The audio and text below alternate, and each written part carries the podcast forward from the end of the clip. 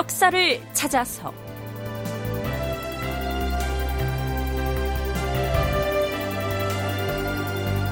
제 516편 소환왕후의 죽음과 시몬의 명예 회복. 극본 이상락 연출 김태성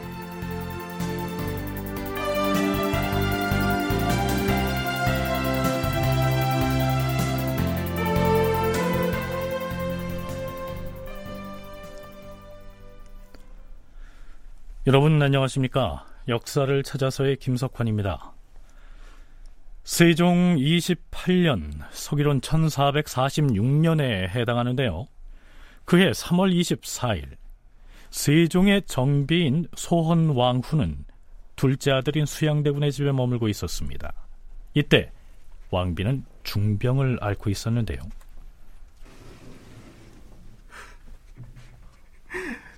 왕비마마께서 홍서하시었사옵니다.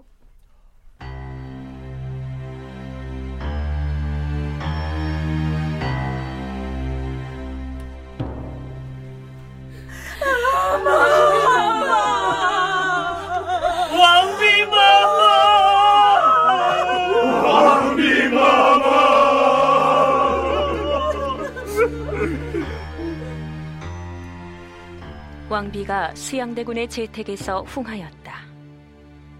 중친, 부마, 그리고 문무백관들이 모두 소복 차림으로 들어가 국하고 이어서 임금을 위문하였다.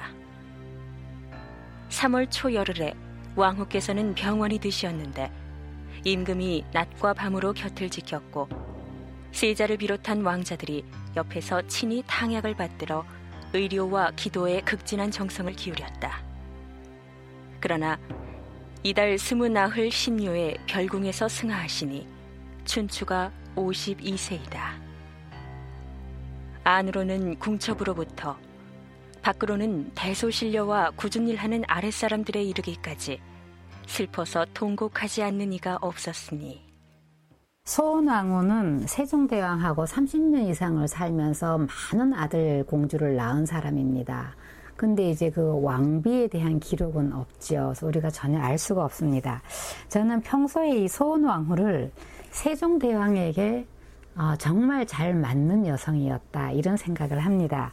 어, 소원왕후가 어떤 여성인가를 그 유추할 수 있는 기록이 몇 개 나오는데 시아버지였던 태종과 남편이었던 세종의 입에서 나온 얘기입니다. 실록에 보면 태종이 그 소원왕후를 가리켜서 하는 말이 중궁은 매우 성품이 유순하고 언행이 훌륭하여 투기하는 마음이 없었으므로 이런 얘기가 나옵니다. 그래서 태종이 평상시에도 버드나무 가지가 이렇게 휘황창 늘어 크게 늘어지지 않습니까? 거기에 비유하면서 이렇게 늘어져서 덕이 아래 사람들에게까지 미쳤다. 한국 외국어 대학교 김순자 교수의 얘기를 들어봤는데요. 우선 왕비의 첫 째 임무가 후사를 두는 것이라고 할 때 소헌 왕후는 그 역할을 넉넉하게 해낸 왕비였습니다. 왕비 사망 후에 정인지가 지은 지문을 보면 소헌 왕후의 자손들을 일일이 소개하고 있습니다. 맏아들은 이름이 이향이니 왕세자를 책봉하고 다음은 이유인이 수양대군을 봉하고 다음은 이용인이 안평대군을 봉하고 다음은 이구인이 이명대군을 봉하고 다음은 이여인이 광평대군을 봉하였는데 광평대군은 2년 먼저 졸하였다. 그 다음은 이유인이 금성대군을 봉하고 다음은 이이민이 평원대군을 봉하였는데 1년 먼저 졸하였고 다음은 이여민이 영흥대군을 봉하였고 맏딸은 정서공주인데 일찍 졸하였고 그 다음은 정의공주인데 광덕대부 안맹담에게 출가하였으며 자 그런데 세종의 자녀는 이들뿐만이 아니었죠. 세종은 모두 여섯 명의 부인을 뒀는데요.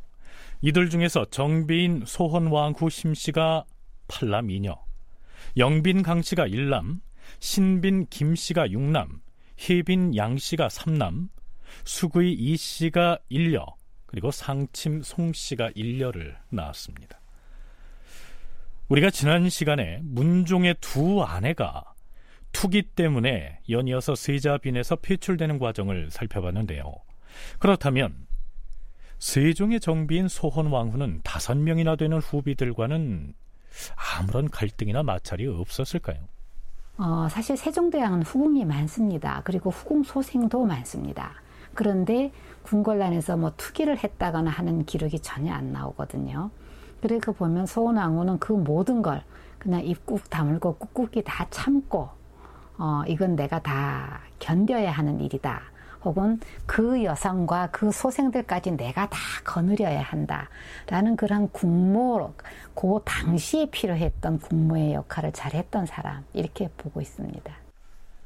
정인지는 소헌 왕후에 대한 지문에서 이렇게 기술하고 있습니다. 왕후는 천성이 인자하고 어질고 성스럽고 착하였도다. 중궁의 자리에 오른 뒤로는 더욱 스스로 겸손하고 조심하여 아랫사람을 항상 예로 접대하고 사랑으로 어루만져서 은혜를 베풀지 않음이 없었도다. 후궁이 찾아와서 뵙는 경우가 있으면 반드시 위로하고 너그러이 받아들였으며 상감께서 총애하시는 후궁에게는 특별히 융성한 대우를 해주시었도다. 왕께서는 자신이 낳으신 여러 아들을 모두 후궁으로 하여금 기르게 하시니 후궁이 또한 마음을 다하여 길러서 자기 소생보다 낫게 하였으며 또 이를 위임할 때에도 의심하지 않고 맡기시니 후궁들이 또한 지성껏 받들어 모시기를 게을리함이 없었도다. 또한 서출의 자식 보기를 모두 소생 아들과 같이 하였으며 이런 성품을 가진 여성이었습니다. 세종은 며느리였던 세자빈 김씨를 폐출하면서 중궁인 소헌 왕후에 빗대어서 이렇게 탄식을 한 적도 있습니다. 중국은 성품이 매우 유순하고 언행이 훌륭해 투기하는 마음이 전혀 없었으므로 부왕인 태종께서도 생전에 매양 중궁을 일컬어 나뭇가지가 늘어져 아래까지 미치는 덕이 있다. 이렇게 칭찬을 하시었다. 이런 까닭으로 우리 왕실의 법도가 지금에까지 이르도록 화목했던 것인데 세종은 자기 며느리를 쫓아내는 과정에서 자기 부인하고 빗대어 비교하면서 얘기하는 경우가 많습니다. 거기에서 우리가 소원왕후가 어떤 여성이었는지를 유추할 수 있는데요. 뭐라고 하냐면 궁궐란에 그러니까 여성 궁녀들이 죄가 있을 경우에도 소원왕후는 직접 그 사람들을 야단을 하거나 벌을 준 적이 한 번도 없다. 반드시 나한테 얘기를 하고 내 승낙을 받아서 어떻게 했다. 혹은 직접 벌 주지도 않고 세종대왕이 대신 벌 주기 이렇게 했다. 아주 순종적이었다는 것입니다. 그래서 아마 소원왕후 심성이 원래 그랬을 수도 있고 아니면 남편인 세종이란 사람이 워낙 그렇게 원리 원칙을 잘 따르고 또 그렇게 약간 그 인문적인 무적인 기질보다는 문적인 기질이 강한 사람 남편이니까 남편에게 맞추었을 수도 있는데 시아버지인 태종이 소헌 왕후의 성품과 덕을 극구 칭찬했다는 대목이 인상적이죠. 어찌됐든 세종이 후대에 성군으로 추앙받을 만큼 빛나는 업적을 남길 수 있었던 것은 유교 정치에서 요구하는 가장 이상적인 국모의 역할을 충실히 해낸 이 소헌 왕후의 기여를 빼놔서는 안 되겠습니다.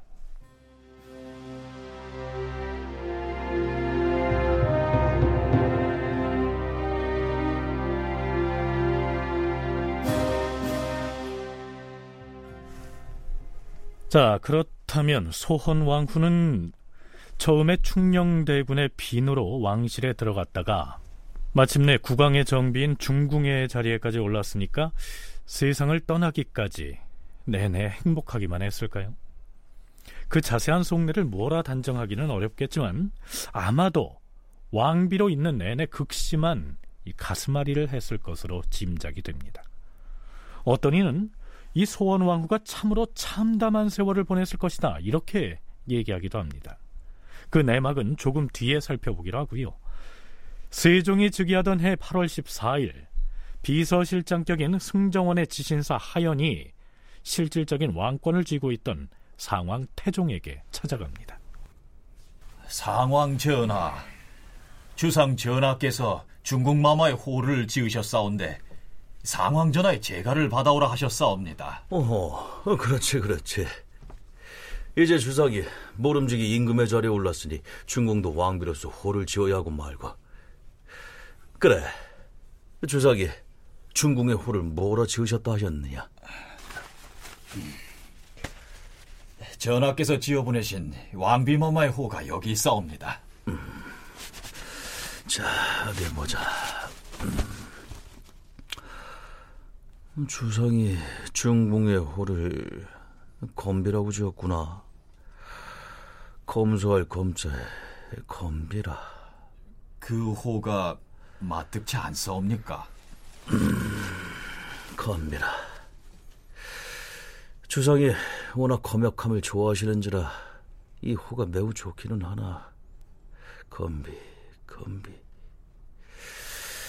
이 검이란 글자의 의미 호에는 적당치 않아 보이는구나. 과인이 중궁의 호를 지어줄 터이니 주상께 전하도록 해라. 하오면 호를 무엇이라고?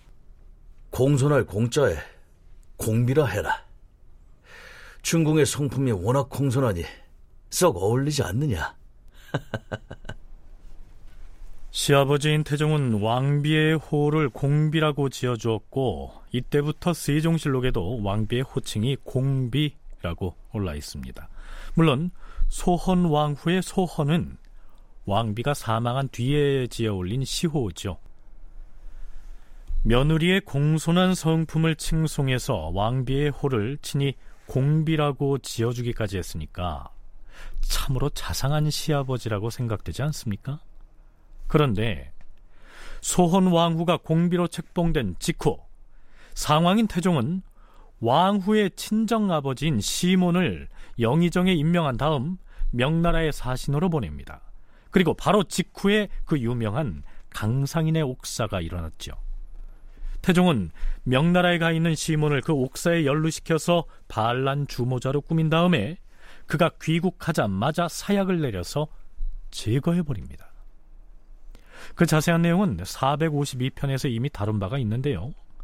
그러니까 소헌 왕후는 왕비로 책봉된 지 한 달도 채 못 돼서 친정 아버지가 시아버지인 태종에 의해서 죽임을 당하는 비극을 맞이했던 것입니다. 그렇다면 장인이 아버지에 의해서 반란 수계로 몰려서 죽음을 당하는 그 과정에서 세종은 어떤 태도를 보였을까요? 세종이 상왕이었던 아버지 태종에게 찾아가서 상왕 전하, 영의정 시모는 저의 장인이옵니다. 제가 알기로 그는 병마 지휘권을 탐낸 적이 결코 없사오며 반란을 획책한 적은 더더욱 없사옵니다. 하운데 어찌 명나라 사행길에서 돌아오자마자 반란의 수계로 몰아 목숨을 빼앗으려 하시옵니까? 국왕으로서 상왕 전하께가 아니라 아들로서 아바마마께 청하옵니다. 제가 사랑하는 왕비의 아버지를 해치지 말아 주시옵소서. 세종이 상왕인 태종에게 찾아가서 이렇게 항변이라도 했더라면 어찌 됐을까요? 하지만 세종은 장인이 영모 혐의로 사약을 받아서 세상을 떠나기까지의 그 과정에서 철저하게 침묵을 지킵니다.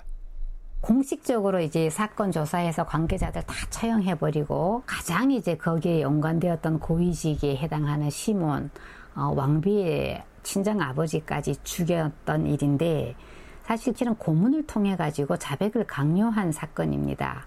그래 가지고 시몬이 어, 병권을 장악하려는 의도가 있다. 이것이 공식적으로 발표된 것입니다.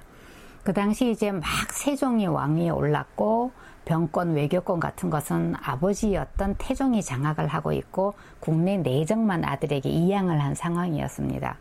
그러면 시몬이 병권을 가지고 왈가왈부했다라는 얘기는 태종에게서 병권을 회수하자라는 얘기가 되니까 뭐 이거는 국왕에게 도전하는 반역죄다.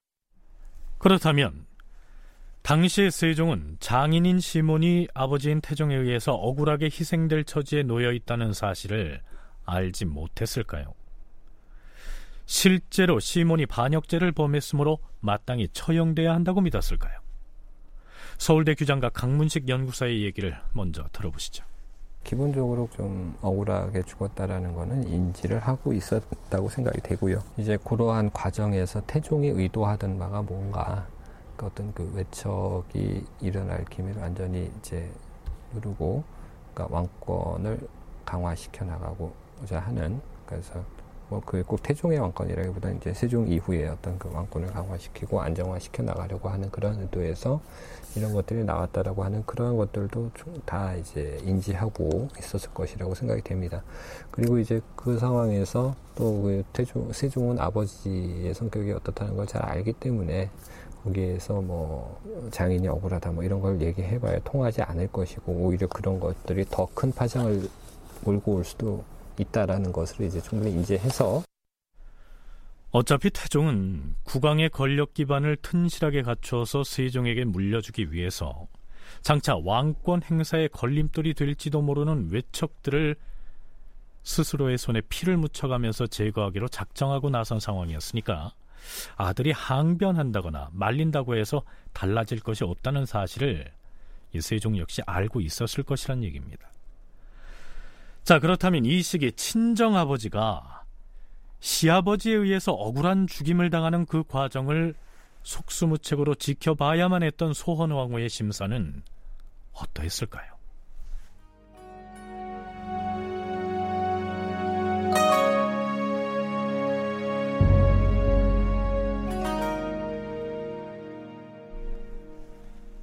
그럼 이제부터는 시몬이 사약을 받고 세상을 떠난 이후의 상황이 어찌 됐는지를 짚어보도록 하겠습니다. 소헌 왕후의 친정 아버지인 시몬이 당시 상왕으로 있던 태종에 의해서 목숨이 날아간 직후에 조정에서는 왕비에 대한 자격 논쟁이 벌어집니다. 이때 상왕인 태종이 영돌령 유정현, 좌의정 박은, 우의정 이원, 병조판서 조말생, 예조판서 허조, 지신사 하연 등을 불러 말하였다. 음, 경들에게 할 말이 있다. 설령 아버지가 죄를 지었다 할지라도 그의 딸이 왕비가 된 경우는 옛날 중국에서도 있었던 일이다. 또한 형률을 보더라도 아비의 죄를 연주한다는 법은 없지 않는가? 하여 내가 아비의 일로 밥을 굶고 있는 공부에게 밥 먹기를 권했던 것이고 또한 염려하지 말라고 명령했으니 경들은 마땅히 과인의 뜻을 알아야 할 것이니라. 쉽게 풀어서 얘기하자면 태종 이방원은 비록 시몬은 반역죄로 처단했지만 그의 딸인 소헌 왕후는 다치게 하지 않겠다 이렇게 천명한 것이죠. 시몬이 명백하게 반역을 했다면 그 반역자의 딸이 왕비의 지위를 유지한다는 것은 어찌 보면 모순이 될 수도 있겠지요. 얼마 뒤 의군부에서 상황인 태종에게 시몬의 아내와 딸들에 대한 처리 방안에 대해서 주청을 합니다. 전하, 시몬은 반역자이옵니다. 따라서 그의 아내와 딸들에 대해선 천인 신분을 면하게 할 수가 없사옵니다. 음... 시몬의 아내와 딸들을 천인에 속하게 하란 청은 받아들이겠으나 그들에게 노역은 시키지 말도록 해라. 의군부에서는 시몬의 가산을 정물하기를 청하고 있사옵니다. 허나 왕비의 집을 정물하는 것이 의리상 말이 되는가? 죄가 있는 신하의 가소를 너그럽게 용서할 수는 없습니다. 하오나 상황 전학기 없어 특별한 은전을 내리시어서 그 가산을 정홀하지 않도록 할 수는 있습니다. 음, 그러면 그리 처결하라. 이렇게 처리가 됐던 것이죠.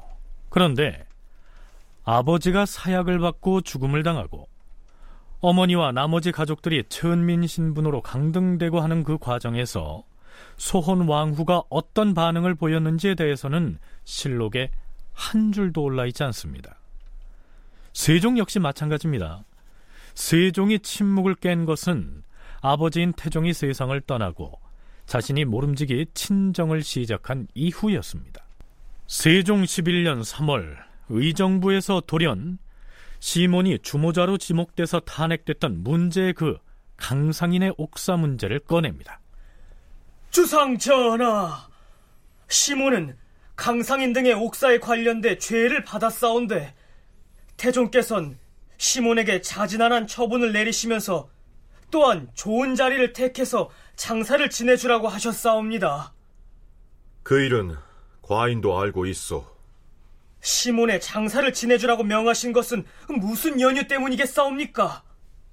그의 따님인 공비께서 지존의 자리에 계실 뿐만 아니라 세자를 생산하여 양육하고 계신 까닭이 아니옵니까? 그 또한 과인이 알고 있는 바이오. 하온데 그 당시에 시몬은 자신에게 씌어진 죄목에 대해 승복하지 않았사옵니다.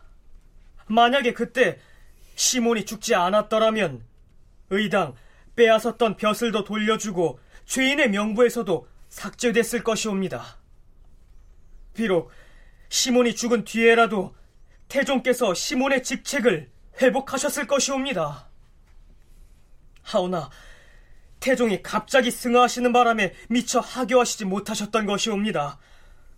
비옵건대 시몬의 고신을 돌려주어 신등의 소망을 위로해 주시옵소서. 자, 여기에서 고신이란 조정에서 벼슬을 내리면서 수여하는 사령서, 즉 임명장을 일컫는 말이죠.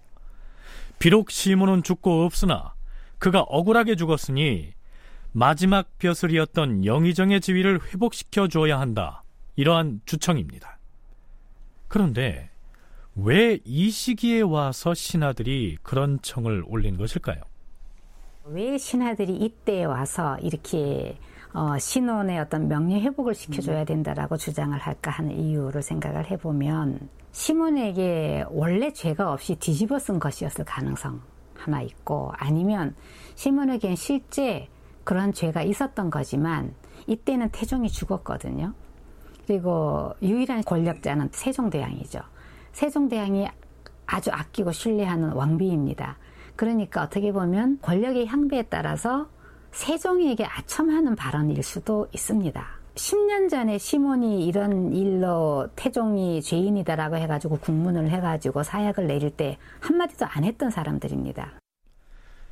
시몬의 명예를 회복해줘야 한다는 상언과 상소는 이후로도 줄줄이 이어집니다. 애당초 시몬은 죄가 없었는데 억울하게 죽었다는 얘기까지 마구 쏟아져 나옵니다.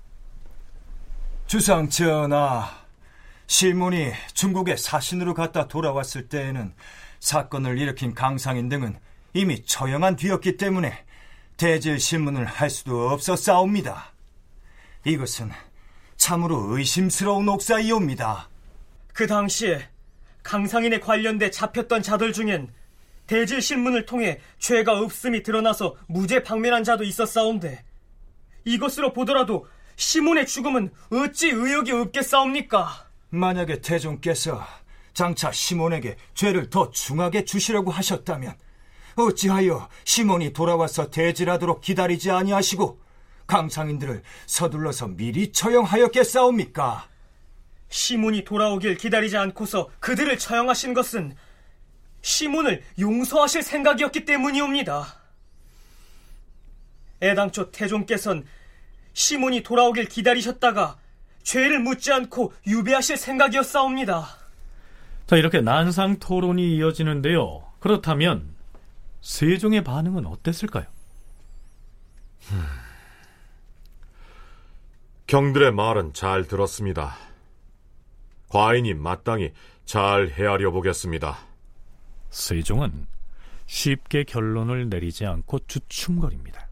자신의 장인의 일인지라 세종 자신도 시몬의 고신을 회복해주고 싶은 마음이야 절실했겠지만 그렇게 되면 아버지인 태종의 결정을 뒤집는 결과가 되기 때문이죠. 아마도 이때 세종은 태종이 시몬에게 반역죄를 들씌워서 제거하려고 했을 때에는 시몬을 죽여야 한다고 동조하거나 혹은 방관을 하다가 이제는 세상이 바뀌었다고 해서 시몬이 억울한 죽음을 당했노라면서 목소리를 높이고 있는 이 신료들의 행태를 보면서 여러 생각을 했겠죠. 태종이 죽고 없으니까 우리는 눈치 볼 필요가 없다. 그랬을 것 같습니다. 10년 전에 시몬에게 정말로 죄가 없었다면 죄가 없는데 무리하게 죄를 얽어매는 게 아니냐라는 얘기를 했었어야죠.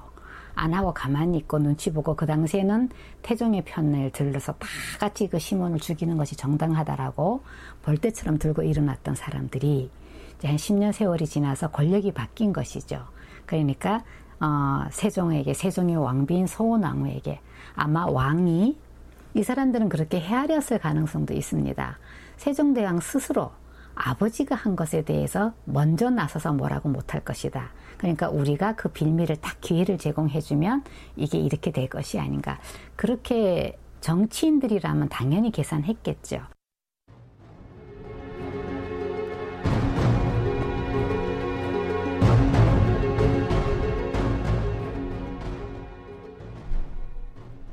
세종이 머뭇거릴수록 시몬의 직책을 회복시켜줘야 한다는 신료들의 목소리는 높아져만 갑니다. 급기야는 사건 당시에 직접 시몬을 국문했던 이조 참판 정초가 이렇게 얘기합니다. 전하, 신은 당시 사관으로서 그 옥사의 국문에 참여하였사옵니다.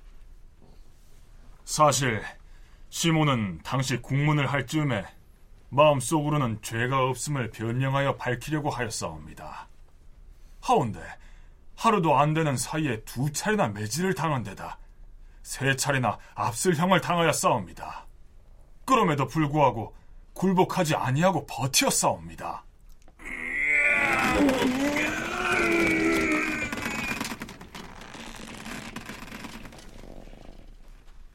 그때 당시 도제조였던 유정현이 시몬에게 이르기를. 이보게 공의 지위와 권세로 밀어서 지금의 정세를 잘 판단해 보시게. 오늘 이 국무라는 정세가 무엇을 의미하는지 아직도 모르겠는가? 근데 승복하지 아니하고는 배길 수 없을 터이니 순순히 털어놓으시게. 이렇게 설득하였고 그러자 시몬이 이 말을 듣고는 한마디의 변명도 없이 승복을 한 것이옵니다.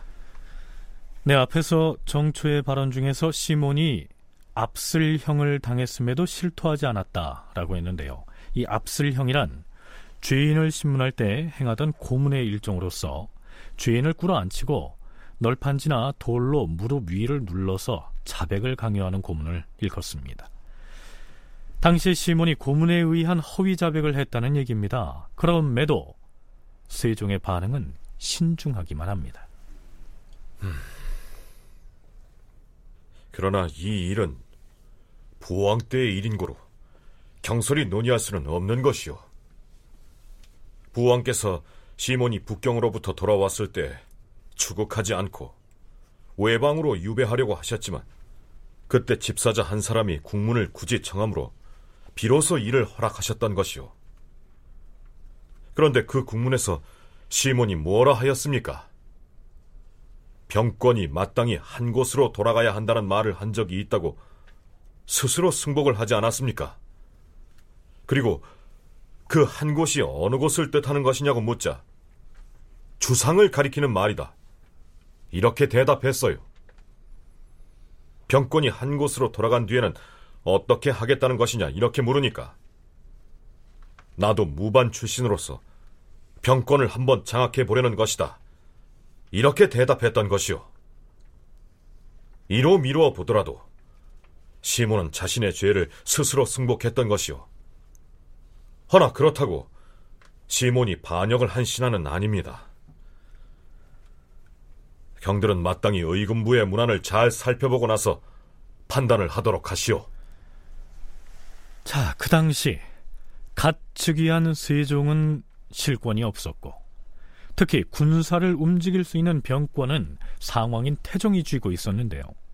시몬이 그 병권을 세종에게 몰아주자고 말했으며 그것은 자신이 병권을 행사하겠다는 야심 때문이었다. 당시 그를 처벌했던 죄목이 그러했습니다. 공식적으로 이제 사건 조사에서 관계자들 다 처형해버리고 가장 이제 거기에 연관되었던 고위직에 해당하는 시몬 어, 왕비의 친정 아버지까지 죽였던 일인데 사실 그 사실이 어떠냐? 사실은 고문을 통해 가지고 자백을 강요한 사건입니다. 그래 가지고 시몬이 병권을 장악하려는 의도가 있다. 이것이 공식적으로 발표된 것입니다. 그 당시 이제 막 세종이 왕위에 올랐고 병권, 외교권 같은 것은 아버지였던 태종이 장악을 하고 있고 국내 내정만 아들에게 이양을 한 상황이었습니다. 그러면 시몬이 병권을 가지고 왈가왈부했다라는 얘기는 태종에게서 병권을 회수하자라는 얘기가 되니까 뭐 이거는 국왕에게 도전하는 반역죄다. 앞에서 소개한 세종의 발언을 보면 세종은 자신의 장인인 시몬이 병권 행사에 야심을 품고 그러한 발언을 실제로 한 것처럼 얘기하고 있는데요. 그것은 정초의 고백에서 나타나듯이 고문에 의한 억지 자백이었습니다. 세종의 본심이 그거였겠느냐 하는 것은 사실 조금 의아합니다. 시몬은 원래 무인 출신이고 그 아버지가 심덕부, 이성계와 같이 조선을 거, 개국하는 개국 1등 공신입니다. 무인 집안인데 사실 병권 운운이라는 말은 시몬 입에서 나온 얘기가 아닙니다. 잡아간 사람들을 혹독하게 고문하는 중에 그 사람들한테서 강요해서 받아낸 자복이고 그 얘기도 처음에는 시몬하고 전혀 연결이 안 되었는데 시몬한테 억지로 얽어맨 것이었습니다. 그때 태종의 측근들이 많이 부추겼지요. 시몬을 경쟁자로 생각을 해서 시몬을 제거하고 싶어 했던 그 태종의 아주 신복들이 몇 명 있습니다. 그 당시 뭐 좌의정 지내고 했던 이런 사람들인데요. 내심으로는 어떤 생각을 하고 있었는지는 알 수 없지만 세종은 끈질기게 이어지는 신료들의 상언과 상소에도 불구하고 아버지인 태종이 내렸던 이 결정을 좀처럼 번복하려 들지 않습니다.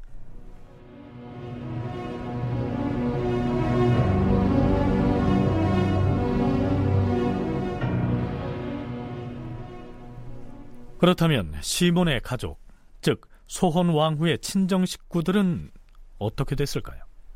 세종 8년 5월 17일 좌의정 이직, 우의정 황희, 참찬 최윤덕, 호조판서 안순, 예조판서 신상, 형조판서 정진, 이조참판 성엄, 호조참판 최사강, 병조참판 이천, 공조참판 조내 등이 함께 글을 올려서 연좌로 천안에 올라 있는 공비의 어머니 안 씨와 그 자녀들을 천안에서 제명하도록 청하였다.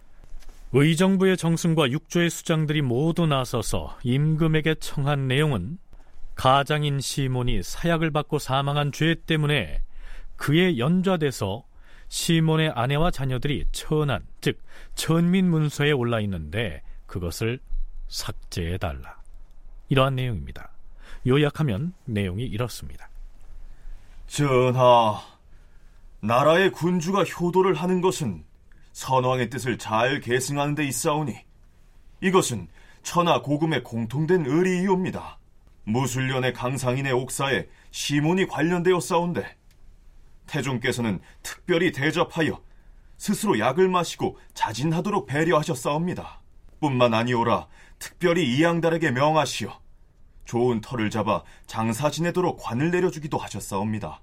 태종께서는 시몬의 가산을 정몰하진 아니하였는데 이는 왕비마마께서 주상전하의 배필로서 원자를 낳아 길러 조선 만세의 기업을 세웠기 때문이옵니다. 당시의 의금부에서 형률의 의거에 가족들에 대한 연좌의 죄를 청했으나 태종께서는 윤호하지 않으시다가 재차 청하자 그제야 이를 허락하시고 이내 교지를 내리셔서 시몬의 아내와 자녀들을 비록 관청의 노비로 소속시켰사오나 이를 부리진 말게 하셨사옵니다. 그 뒤에 관청의 노비 문서에서 제명하고자 하였사오나 미처 교지를 내리지 못하시고 태종께서 세상을 떠나셨사옵니다. 여러 신하들도 감히 의논을 올리지 못하다가 지금에 이르렀던 것이옵니다. 옛 사람들이 말하기를 아들이 어머니를 신하로 삼는 것은 의리가 아니다라고 했사옵니다. 이제 공비 전하는 바야흐로 국모가 되었는데도 어머니 안 씨의 몸은 관의 노비 신분으로 천민의 장부에 올라 있사오니 이는 심히 옳지 못하옵니다. 신등은 삼가 바라옵건대 태종의 뜻을 계승하시어서 천안을 삭제하고 작첩을 돌려주시어서 백성들이 국모를 떠받드는 마음을 위로하여 주시기 바라옵니다. 알겠소. 그 가족을 전안에서 제명하도록 하시오. 그러니까 시몬의 아내와 자녀들은 연좌제에 의거해서 천민 신분인 노비문서, 즉 천안에 기록돼 있었는데 실제로 일을 부리지는 않았지만 국모의 어머니가 천민 명부에 이름을 올려놓고 있는 것은 말이 안 되니까 그 명부에서 이름을 지워달라 이렇게 청했고요. 세종이 결국 그 주청을 받아들인 것이죠. 그러나 시몬의 명예를 회복시켜주는 일은 오랜 시간 동안 무수한 상소가 빗발쳤지만 세종의 마음을 움직이지는 못했습니다. 급기야는 승정원의 비석격인 동부대원 안승선이 매우 격앙된 어조로 세종과 언쟁을 벌이는 지경에 이릅니다. 세종 13년 9월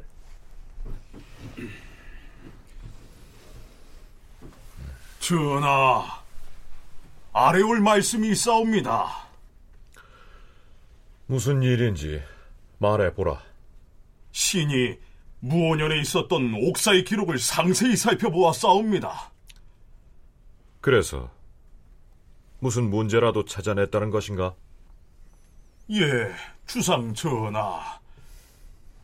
옥사의 기록을 보아하니 당시의 시몬이 무반이기 때문에 병권을 잡고자 하였습니다. 이렇게 대답한 것으로 돼 있사오나 이 말은 시몬의 참뜻이 아니었고 형벌을 두려워하고 형세에 핍박되어서 할 수 없이 도설한 것이옵니다. 또한 대질 신문을 하지도 아니하였사오니 그 죄는 마땅히 용서해야 할 것이옵니다. 태종께서 사약을 내리시고 또한 예를 갖추어서 장사를 지내도록 명하셨사오니 국모의 친아버지를 죄인의 명부에 남겨두는 것은 불가하다고 사료되옵니다. 그것은 선조 때에 있었던 일이니 이제 와서 고칠 수는 없다. 또한 당시 시몬이 군사의 일은 한 곳으로 돌아가야 한다 이렇게 말했으니 이것은 당연히 죄가 되는 것이고 따라서 과인은 부왕께서 내리신 죄를 용서할 수가 없노라. 국모의 친아버지를 죄인 명부에 남겨두고서 왕실의 자손들이 천세 만세 대대로 그를 죄인이라고 일컫게 하는 것이 과연 합당한 일이옵니까? 그 입 다물라. 과인이 너의 말은 기필코 듣지 않을 것이다. 전하, 신이 거듭 생각해봐도 국모의 아버지를 죄적의 이름을 기록한 것은 심히 불가하옵니다. 만약 태종 대왕께서 오늘날에 살아계시었으면 이와 같은 상태로 두지는 아니하셨을 것이옵니다. 후세 사람들이 전하를 일컬어 융통성이 없다고 하지 않을까 두렵사옵니다. 나보고 융통성이 없다고 하였는가? 선왕께 죄를 지은 사람을 내가 어찌 감히 가볍게 용서하라는 말인가? 자, 그렇다면 세종은 젊은 비석격인 승정원의 대원으로부터 융통성이 없다는 핀잔을 들어가면서도 왜 이렇듯 완강한 모습을 보였을까요? 서울대 규장과 강문식 연구사와 한국외국어대 김순자 교수의 얘기를 차례로 들어보시겠습니다. 유교국가에서는 사실은 이 선대왕 때 뭔가 결정해 놓은 일은 사실은 이 법과 같은 것이요. 그러니까 조종의 성헌이라고 하는 것이 굉장히 그 중요한 의미를 갖는 것인데요. 그 선왕대 결정된 일은 그 만세토록 지켜야 될 그 성헌 정해진 완성된 법이다라는 것이죠. 그렇기 때문에 그 아버지가 이미 판결을 내린 것을 그 아들이 아 이거는 잘못됐다라고 뒤집는 것은 조정의 성원을 위배하는 것일 뿐만 아니라 아버지의 결정을 뒤집는 것은 이제 어떤 그 유교적인 효의 관념에 있어서도 상당히 문제가 될 수 있는 그러한 부분이기 때문에 아무리 뭐 신하들이 뭐 이렇게 그 융통성이 없다 뭐 이렇게 얘기한다 하더라도 세종의 입장에서는 사실 선뜻 그것을 뒤집기는 어려운 상황이고요. 세종대왕이 사리 분별을 못하는 사람이 아니라면 그 상황을 모를 수가 없습니다. 그래서 저는 세종대왕은 아마 사건의 내막은 이해를 제대로 했을 것이다. 그랬는데 어, 이미 장인은 죽었고 그런가 하면 내 왕비는 나의 그 지극한 사랑 아에 심지어 또 아들을 여러 명을 낳아서 그 왕비 자리가 완전히 확고합니다. 그리고 내가 내 아내를 확실하게 사랑하고 아껴주고 있다. 세종은 조금 자신감이 있었던 게 아닌가. 이 문제를 내가 다시 건들지 않아도 나는 왕비에게나 혹은 신하들 앞에서나 나는 이 문제를 해결할 수 있겠다. 그런 의도로 아마 아버지가 했던 그 조치를 번복하지 않은 게 아닌가. 유교 국가에서 선대 임금이 정해놓은 것은 조종의 성헌이라고 해서 요즘으로 치면 헌법에 비유할 만하죠. 무엇보다도 효를 으뜸의 가치로 여기는 유교 왕조 국가에서 아버지가 정한 것을 아들이 뒤집는다는 것은 쉽게 결심할 수 있는 일은 아니었겠죠.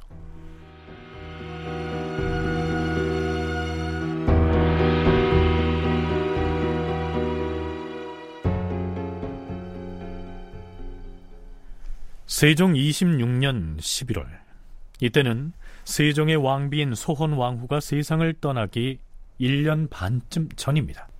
왕비 마마, 대부인 마마 댁에서 급한 정갈이 왔사옵니다. 뭐하라? 이 밤중에 천장에서 무슨 일로? 마마, 대부인 마마께 없어 환우가 위중하시다옵니다. 어머니께서 알겠느니라. 전하. 장모께서 위중하다지 않소. 지체 말고 다녀오도록 하시오. 예, 전하. 그럼 다녀오겠사옵니다. 그리고 며칠 뒤인 세종 26년 11월 24일 시몬의 아내이자 소혼 왕후의 친정 어머니인 대부인 안 씨가 세상을 떠납니다. 그런데 안 씨의 장례를 어떻게 할 것인지를 두고 논란이 벌어집니다. 이때는 훗날 문종이 되는 세자가 세종을 대신해서 국사를 담당하는 세자 대리청정의 시기였습니다. 주상 전하의 말씀을 경들에게 전하겠습니다. 나에게는 외할아버지가 되는 심정승이 죄를 받은 뒤에 그의 친족들은 다 노비에 몰입되었고 그 집을 나라에서 몰수하였습니다. 그런데 그 뒤에 대신들이 집과 재물을 돌려주길 청하므로 태종께서 이를 허락하셨고 또한 태종께서 내리신 유교가 있어서 노비 문서를 삭제해 주자고 말하는 이가 있기에 허락하였으니 이제 그 죄는 이미 완전히 씻어졌습니다. 지금 만약 외고집으로 법에 얽매여서 상례를 행하지 못하게 한다면 너무 박하지 아니한가? 이것이 전하의 뜻입니다. 따라서 왕비마마께서 상례를 행할 수 있는지 의논하여 알리라 하셨습니다.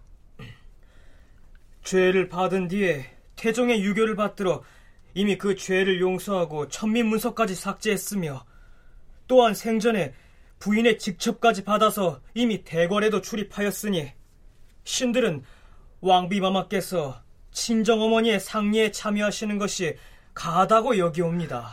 아니되옵니다, 세자처하. 그 죄가 비록 씻어졌다 해도 왕비마마는 지존이신 주상전하와 일심동체로서 종묘의 제사를 받드시는 터이건을 어찌 왕비마마께서 장례에 참여할 수 있겠사옵니까? 비록 시몬 일가가 그 죄를 씻었다고는 하지만 가장인 시몬이 그 명예를 회복하지 못했기 때문에 임금과 함께 종묘의 제사를 받들어야 하는 중궁, 즉 왕비가 장례에 참여하는 것이 가능한 일이냐 이런 논란이죠. 결국 세자의 보고를 받은 세종이 이렇게 결론을 내립니다. 중궁이 상례를 행하는 것이 바로 정리에 합치되는 일이다. 설령 대부인이 비록 용서를 받지 못하고 전민의 명부에서 삭제되지 못했다 할지라도 중궁에게는 어버이가 되는데 어찌 그 인연을 끊을 수 있겠는가? 그리할 수가 없는 것이니 상례를 행하는 것이 옳을 것이다. 과인은 조문을 하지 아니할 것이나 중궁은 마땅히 상복을 입어야 할 것이니 그리 행하도록 하라. 이렇게 해서 소헌 왕후는 상복을 입고 어머니의 장례를 치를 수 있었던 것입니다. 그리고 이태 뒤인 세종 28년 6월 소헌 왕후 역시 세상을 떠납니다. 끝내 아버지인 시몬이 죄인의 명예를 벗는 모습을 보지 못한 채 눈을 감은 것이죠. 유교 국가인 조선 왕조에서 왕비로서의 역할을 가장 잘 수행한 인물들 중에 한 사람으로서 소헌 왕후를 꼽는데요. 그의 아픈 가족사를 상기하면 마냥 행복한 삶만은 아니었음을 알 수가 있습니다.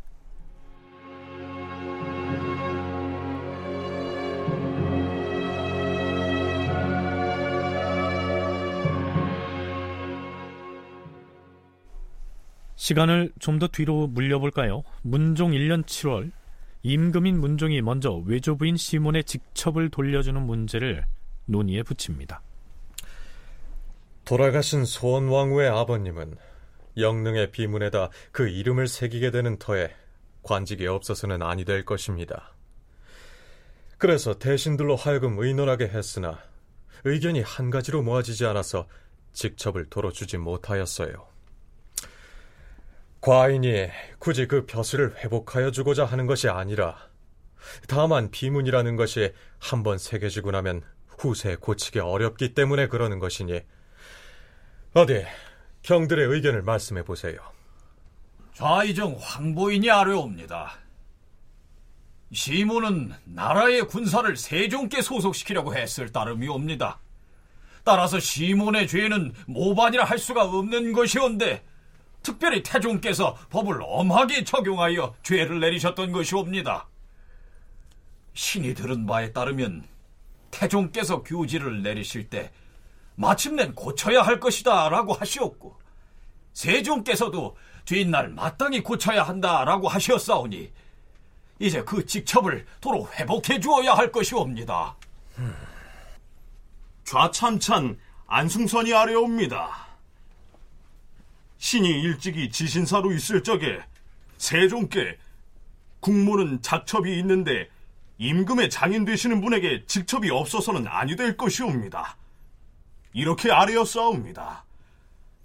그러자 세종께서 신에게 비밀리에 의금부의 옥사에 관한 기록을 정리하여 바치게 하시었사옵니다. 음, 그런 일이 있었습니까? 그때 세종께서는 뭐라 하셨습니까? 세종께서 이르기를 부왕이 결정하신 일을 갑자기 되돌릴 수는 없으니 아직은 더 두었다가 뒷날을 기다리도록 하라. 이렇게 말씀하시었사옵니다. 그 뒤로도 다시 아뢰었사오나 세종께서 하신 말씀은 여전하였사옵니다. 하오나 이제는 세종의 능에 비문을 새겨야 하는 터에 그 장인의 직함이 없어서는 아니 될 일이오니 직첩을 도로 주어야 마땅하옵니다. 좌찬성 김종서가 아래옵니다. 세종께서 일찍이 소원왕후의 어머니인 안씨의 상례에 관하여 저에게 물으셨을 적에 신이 아뢰기를 전하, 시몬이 죄를 지었다고는 하나 다만 병권을 나누어서 주상 전하께 붙이고자 하였을 뿐이니 어찌 모반이라 하겠사옵니까? 신의 말은 아첨이 아니옵니다.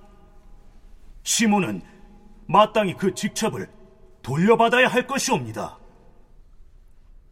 이렇게 아뢰더니 그때 세종께서는 태종의 결정을 중히 여기시어서 감히 고치지 못하였을 따름입니다.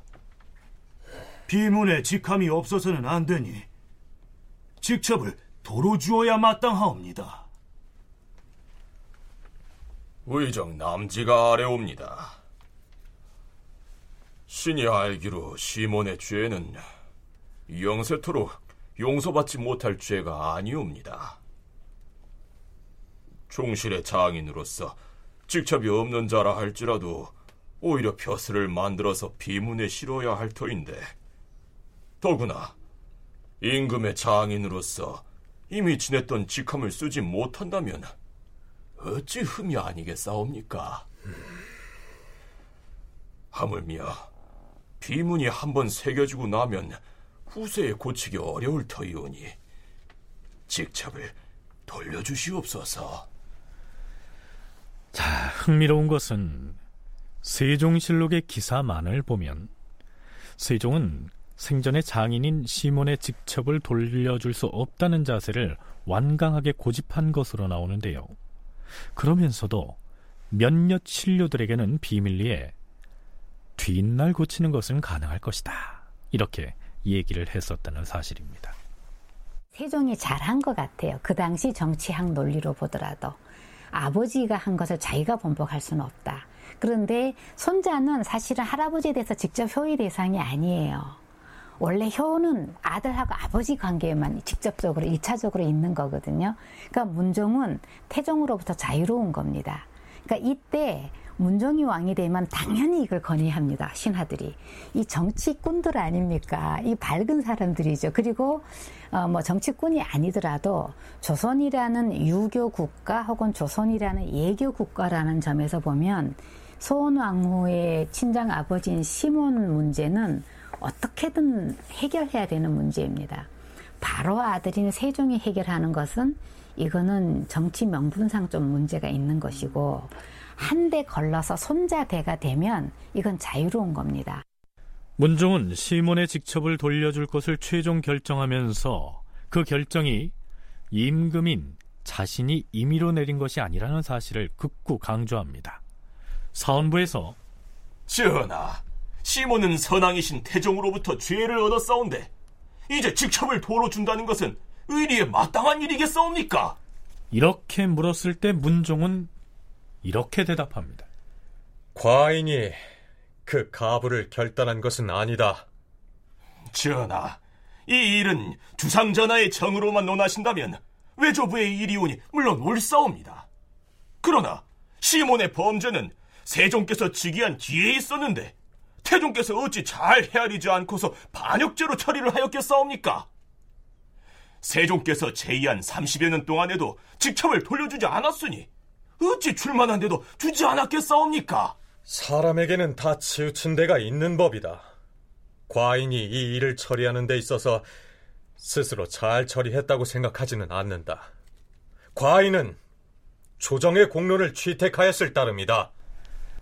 문종은 아버지인 세종이 태종이 내린 결정을 뒤집는 것은 도리가 아니다. 이렇게 30년 동안이나 미루어온 일인데 문종이 즉위하자마자 시몬의 직첩을 돌려주는 쪽으로 결정을 하는 것이 과연 세종의 자식으로서 혹은 태종의 손자로서 도리에 맞는 일이냐 이런 걱정을 했겠지요.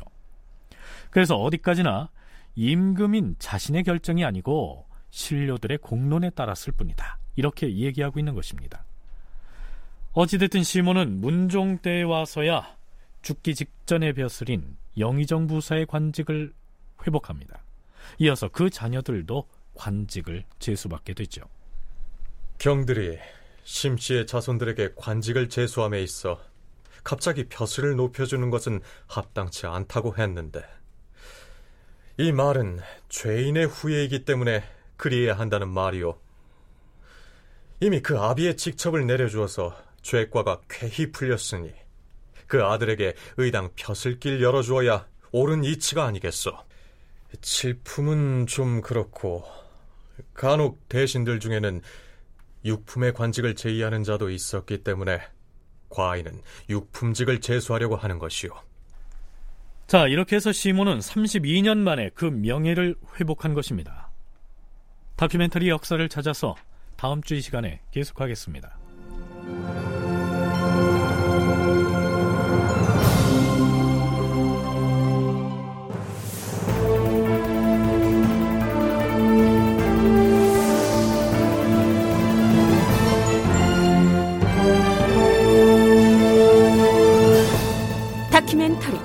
역사를 찾아서 제 516편 소헌왕후의 죽음과 시몬의 명예회복 이상락 극본 김태성 연출로 보내드렸습니다.